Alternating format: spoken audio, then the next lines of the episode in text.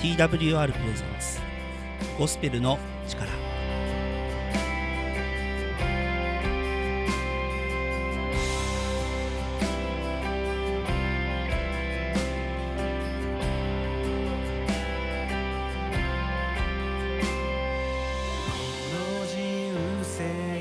皆さんいかがお過ごしでしょうか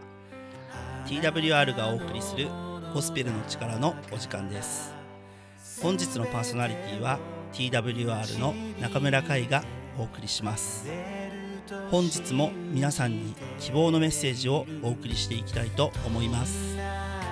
この番組では Twitter で皆さんのつぶやきを募集しています。この番組で感じたことを Twitter ハッシュタグ TWRPOG TWRPOG をつけてつぶやいてください。牧師への質問などもお待ちしています。皆さんのいろいろなご意見をお待ちしています。僕の住む関東ではちょっと雨が続いた時期がありましていや春の雨寒いですね。とっても寒かったです。そして、えー、仕事に出かけるために雨に濡れていく。いや非常につらい。しかしですね聖書の舞台であるイスラエルでは雨は恵みの雨と言われていました。あのイスラエルは砂漠っぽい場所にあるので本当に雨が降ることは恵みだったんですね。そう考えると雨も悪くないと思いたいのですが雨は嫌だなと思ってしまうのが認知ではないでしょうか。それでは本日の1曲目ラムズボイスで「恵みの塊」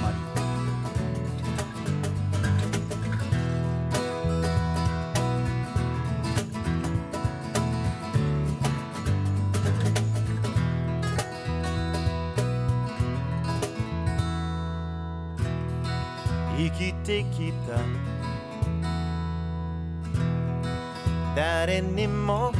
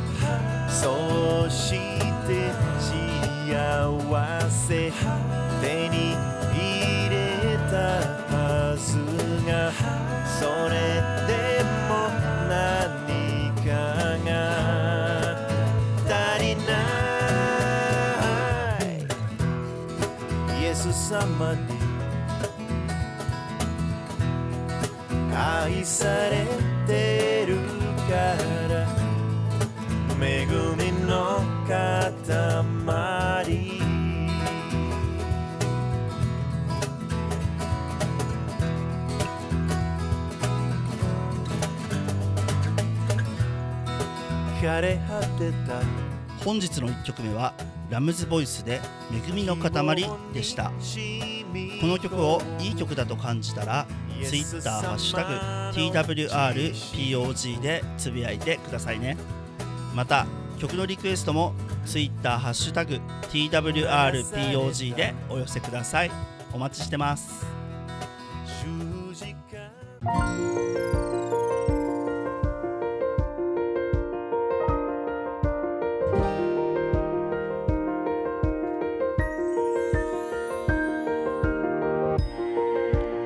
からは聖書からのメッセージをお届けします本日のメッセンジャーは中村ゆき牧師でメッセージタイトルは命のパン命の水ですきっと元気になりますきっと励まされますそれではお聞きくださいリスナーの皆様、こんにちは。今日、聖書のお話をさせていただきます。中村ゆきと申します。私は京都府出身で、関西のキリスト教会で牧師として働いておりましたが、2021年2月、韓国人牧師と結婚し、現在、韓国プサンに住んでおります。私は実家に仏壇と神棚がある一般的な田舎の家で育ちました。宗教、信仰全般に関心のある子供でした。小学生の頃、地元に教会が立ち、足を運ぶようになりました。そして11歳でイエス・キリストを信じると決心し、洗礼を受け、家族、親族で第1号のクリスチャンとなりました。私は両親の離婚や学校でのいじめを経験し、とても辛い学生時代を過ごしましたが、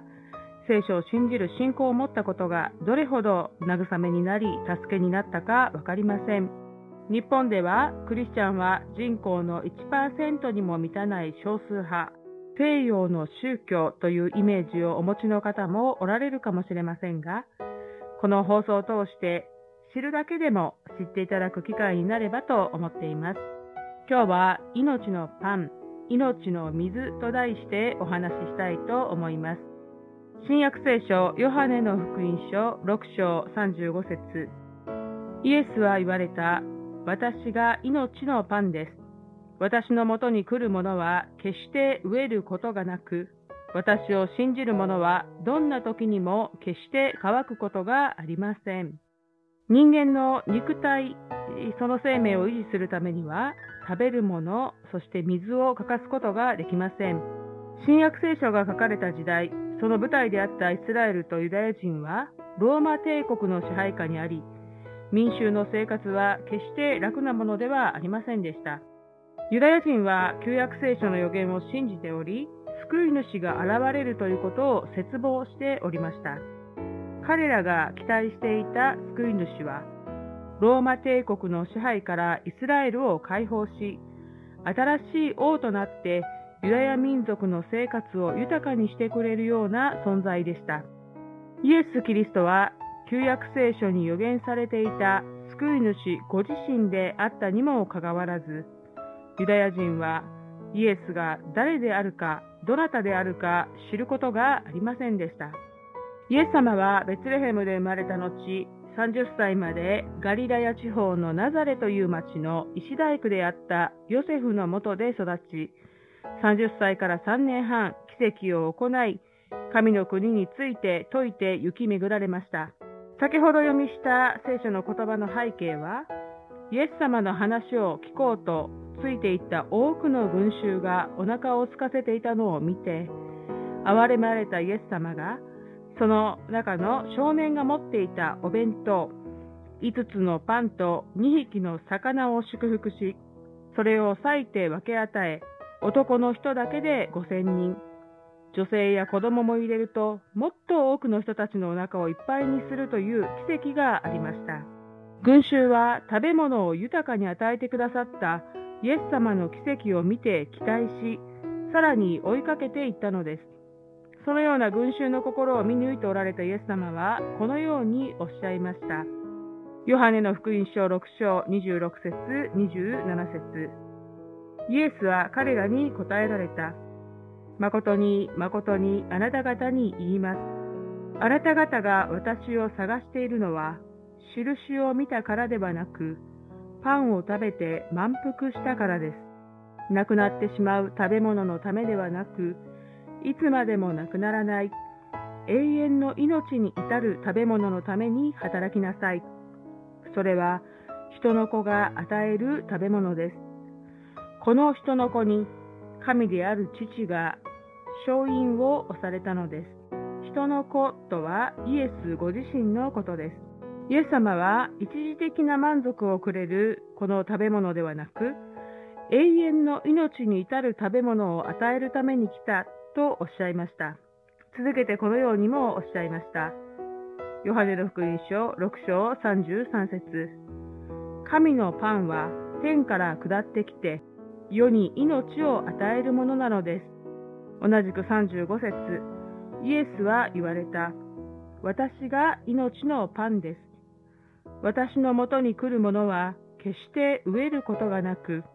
私を信じる者はどんな時にも決して乾くことがありません。神がお与えになる命のパンとは、やがて朽ちてしまう肉体のための一時的な食べ物ではなく、永遠の命に至る、霊と魂を養うパンです。イエス様はご自身が命のパンであり、イエス様のもとに来る。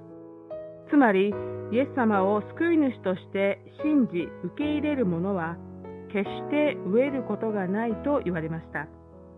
さらにどんな時にも決して乾くことがないとも言われました。さて、先ほどまでのお話の出来事の前に、イエス様は一人の女性と出会いました。彼女は井戸に水を汲むためにやってきたのですが、井戸の傍らに腰を下ろしておられたイエス様と出会いました。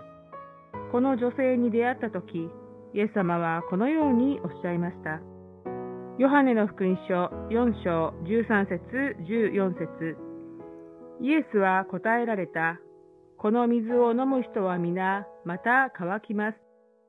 しかし私が与える水を飲む人はいつまでも決して乾くことがありません。私が与える水はその人のうちで泉となり、永遠の命への水が湧き出ます。この女性はなんと、罰5 5回の離婚歴がある女性で、かつ今一緒にいる男性は正式な婚姻関係にある夫ではありませんでした。彼女の人生は傷だらけでした。次こそは、次こそはと期待しながら裏切られ、心は乾ききっていました。イエス様はこの女性に人生を癒す水を与えるとおっしゃったのです。人間は肉体の食べ物が満たされていたからといって豊かに生きられるわけではありません。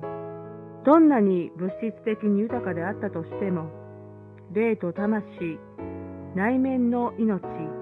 人格、精神、霊性が植え替き枯渇すると生きていく力を失ってしまいます。ここ数年、若い芸能人の突然の死に衝撃を受けるニュースが続きました。お金もあり、人気もあり、成功であるように見えた人生だったのにどうしてと思わずにはいられません。日本の自殺率、特にコロナ禍において、さらにその問題は深刻化しているとも言われます。明日への希望が持てない、心配と恐れを払拭できない。その失望は負のループとなり、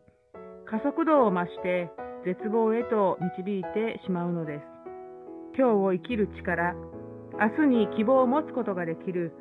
内面の命こそ、現代の私たちに必要なものではないでしょうか。イエス・キリストはご自身を命のパン、命の水として私たちに与えてくださいました。イエス・キリストの33年半の地上における生涯は、十字架の死によってクライマックスを迎えます。十字架とは当時の極刑、身体的にも精神的にも苦しめる死刑の形でした。イエスには法的な罪はありませんでした。その罪状書きにはユダヤ人の王と書かれました。イエスの十字架はすべての人の罪の身代わりであり、私のあなたの罪の身代わりでありました。イエスが私たちの過去、現在、未来、すべての罪を負ってくださり、病を負い、痛みを負い、傷を負い、苦しみを負い、罰を受けてくださったのです。イエスは死に、そして墓に葬られ、3日目によみがえられました。復活したキリストの姿は、多くの弟子たちに目撃され、そして多くの人たちが見ているただ中で天に昇って行かれました。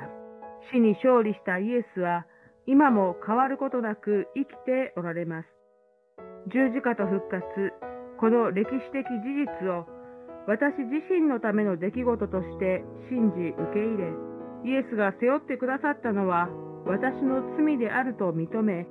そしてその罪を悔い改めるなら、罪の許しとともに命のパン、命の水を与えてくださり、私たちに永遠の命を与えてくださいます。肉体における永遠の命という意味ではありません。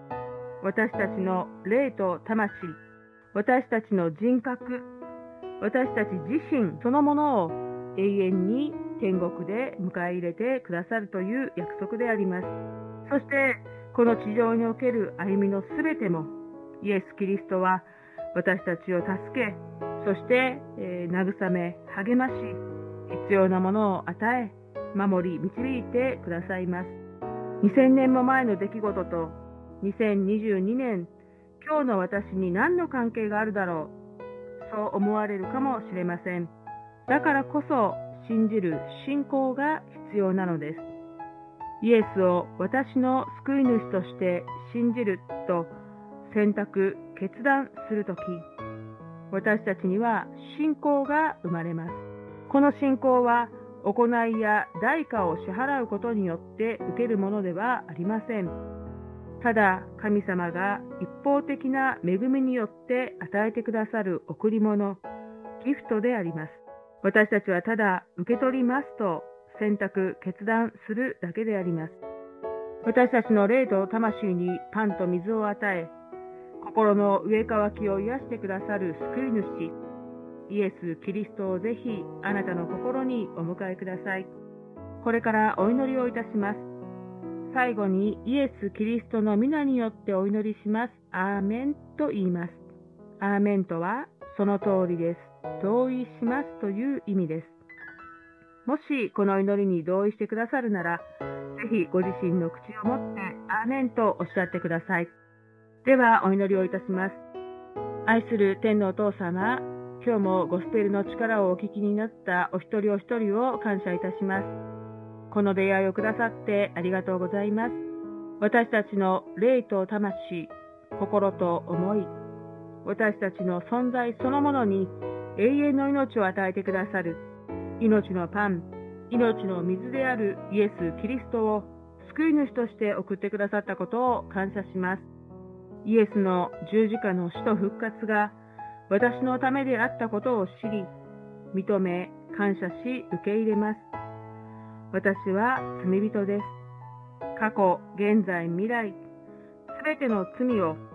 イエス・キリストが身代わりに背負ってくださったことを信じ、感謝いたします。私の罪をどうぞお許しください。そして、命のパン、命の水によって養われ、永遠の命の希望を持って日々を豊かに、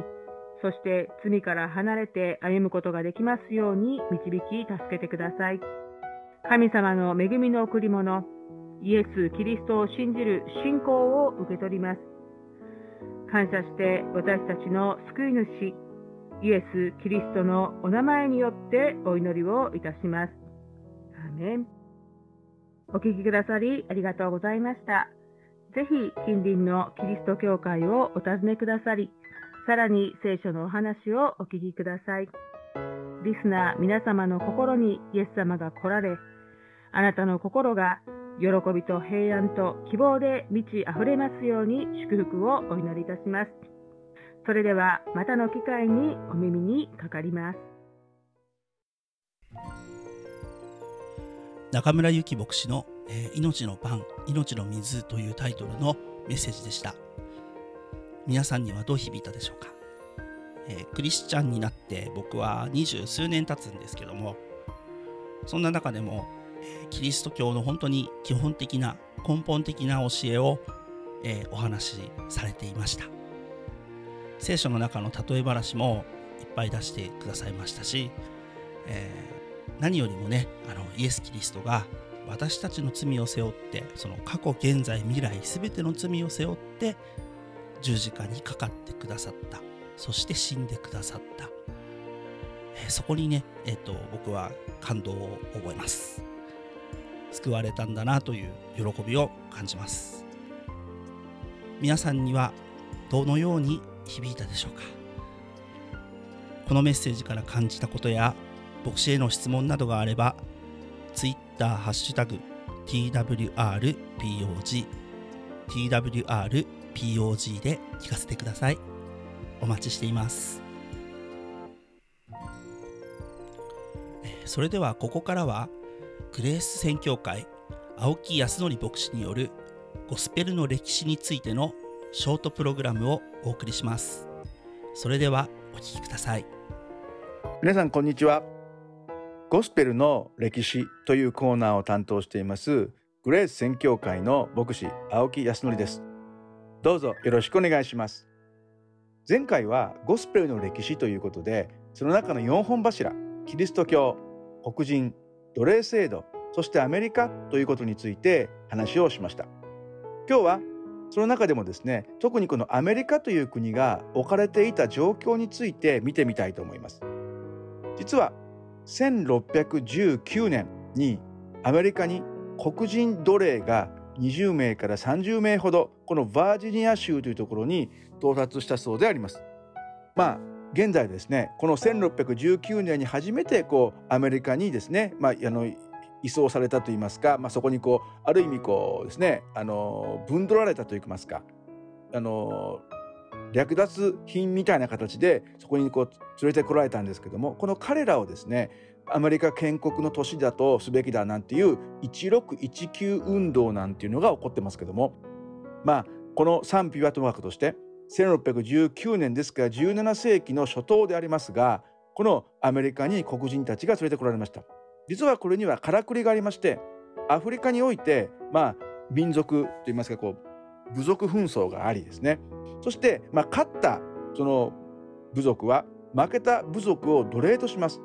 そしてヨーロッパからやってきたですね武器商人たちから武器を買いそしてですその奴隷たちをですねそのお礼としてその代価として、まあ、自分たちと同じあの黒人なんですけどもその彼らをですね船に乗して送り出します。そしてですその船はアメリカに到達しそしてアメリカにおいて作られたその綿花とかいろんな産物がヨーロッパにこう帰ってくるっていうのはこう三角貿易っていうのをしていたんですね。ですからヨーロッパもそしてアフリカのまあ戦勝国というか戦勝部族もそしてまたアメリカのですねその各地域も皆がこうウィンウィンであるっていうですねそのような関係がありました。まあウィンウィンと言いましてもですね一番その中でもかわいそうなのはこの黒人しかも奴隷となったですねアフリカ系アメリカ人と言いますけどもこの黒人たちですね。まあこういったですね様子についてもう少し詳しく知りたい人にはですねあのアミスタッドっていう映画があります。1998年にスティーブン・スピルバーグが監督をしましてですね2時間半を超える大作ですけどももうあっという間に時間はあっという間に過ぎるようなすごいこうスリリングかつですね重厚な作品ですけどもこの「アミスタッド」という映画を一度ご覧ください。それとですねこの三角貿易のことやその当時黒人たちがどんな扱いを受けていたのかが分かりますね。もうその中でアフリカからアメリカにですねあの連れて行かれるその船の中でですけども中にはこう船酔いするものもしくはそこでこう命を落とすもの時にはこう反乱なんかも起こったりしてですねそこでこう銃撃戦といいますかこう銃でこう皆殺しにされる奴隷たちなんていうのがありましてその彼らはみんな、ね、鎖につながれて海にこう落とされてしまったっていうそういう悲しい歴史があります。このような悲しみそして理不尽な状況の中に追い込まれるっていうのが実はゴスペルという歌が生まれる上においてとても重要な要素になっているんですね。まあ、こんなこと本来ない方がいいんですけども今の世の中も同じですね。不条理なことや理不尽なことというのは結構まかり通ってしまいます。そうするとそういう中でなんでこんなことがどうしてってなった時にそういう思いをどこかにぶつけなければいけないどこかにこう問わなければ人は生きていけないとなった時に実はこの黒人たちはですねそれをあの歌という方法でですねあの、まあ、自分の感情を吐露したりもしくはそれによってですけどもコミュニケーションを取り合ったりしたんですね。そのようにして実はこのゴスペルというものの原型というものが生まれます。ですから私たちが今日ここで本当にですね覚えたいのはこのようにして歴史的な背景の中で黒人たちが味わった悲哀悲しみ不条理ここからやがてゴスペルという素晴らしい歌が生まれてくる最初は悲しく辛いものであったとしてもでも実はそこから希望や喜びの歌が生まれてきたのだということをですねぜひ覚えてほしいと思います。ね、ぜひ次のこのゴスペルの歴史のコーナーぜひあの楽しみにしててください。グレース宣教会青木康則牧師によるゴスペルの歴史ショートプログラムでした。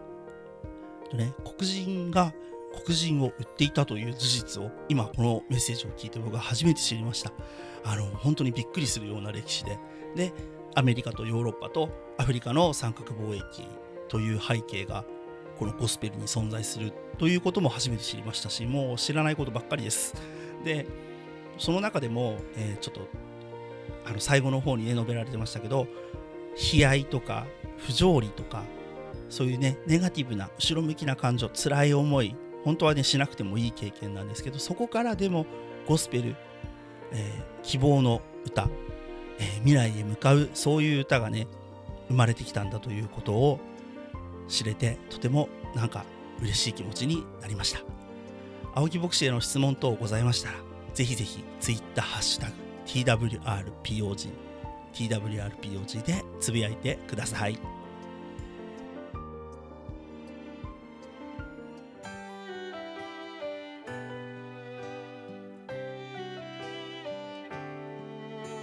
まもなくお別れのお時間です。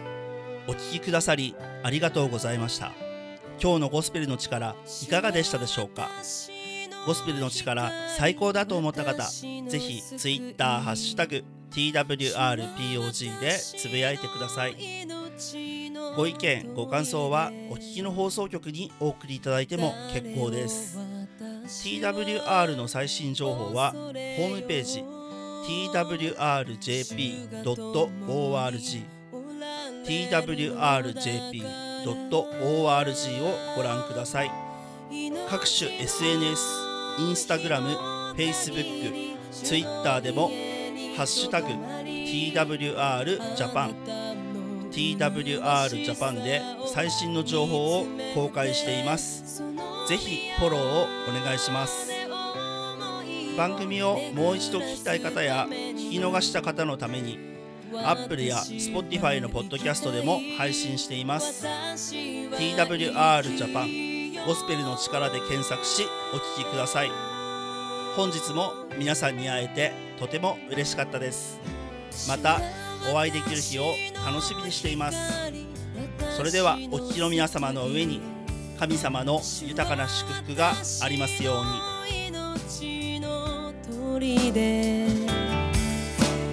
何を私は恐れ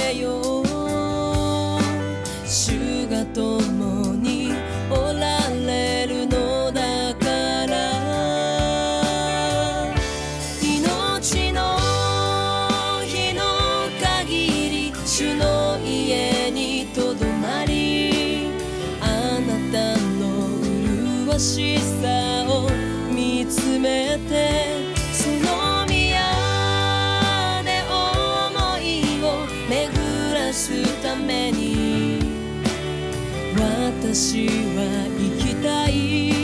私は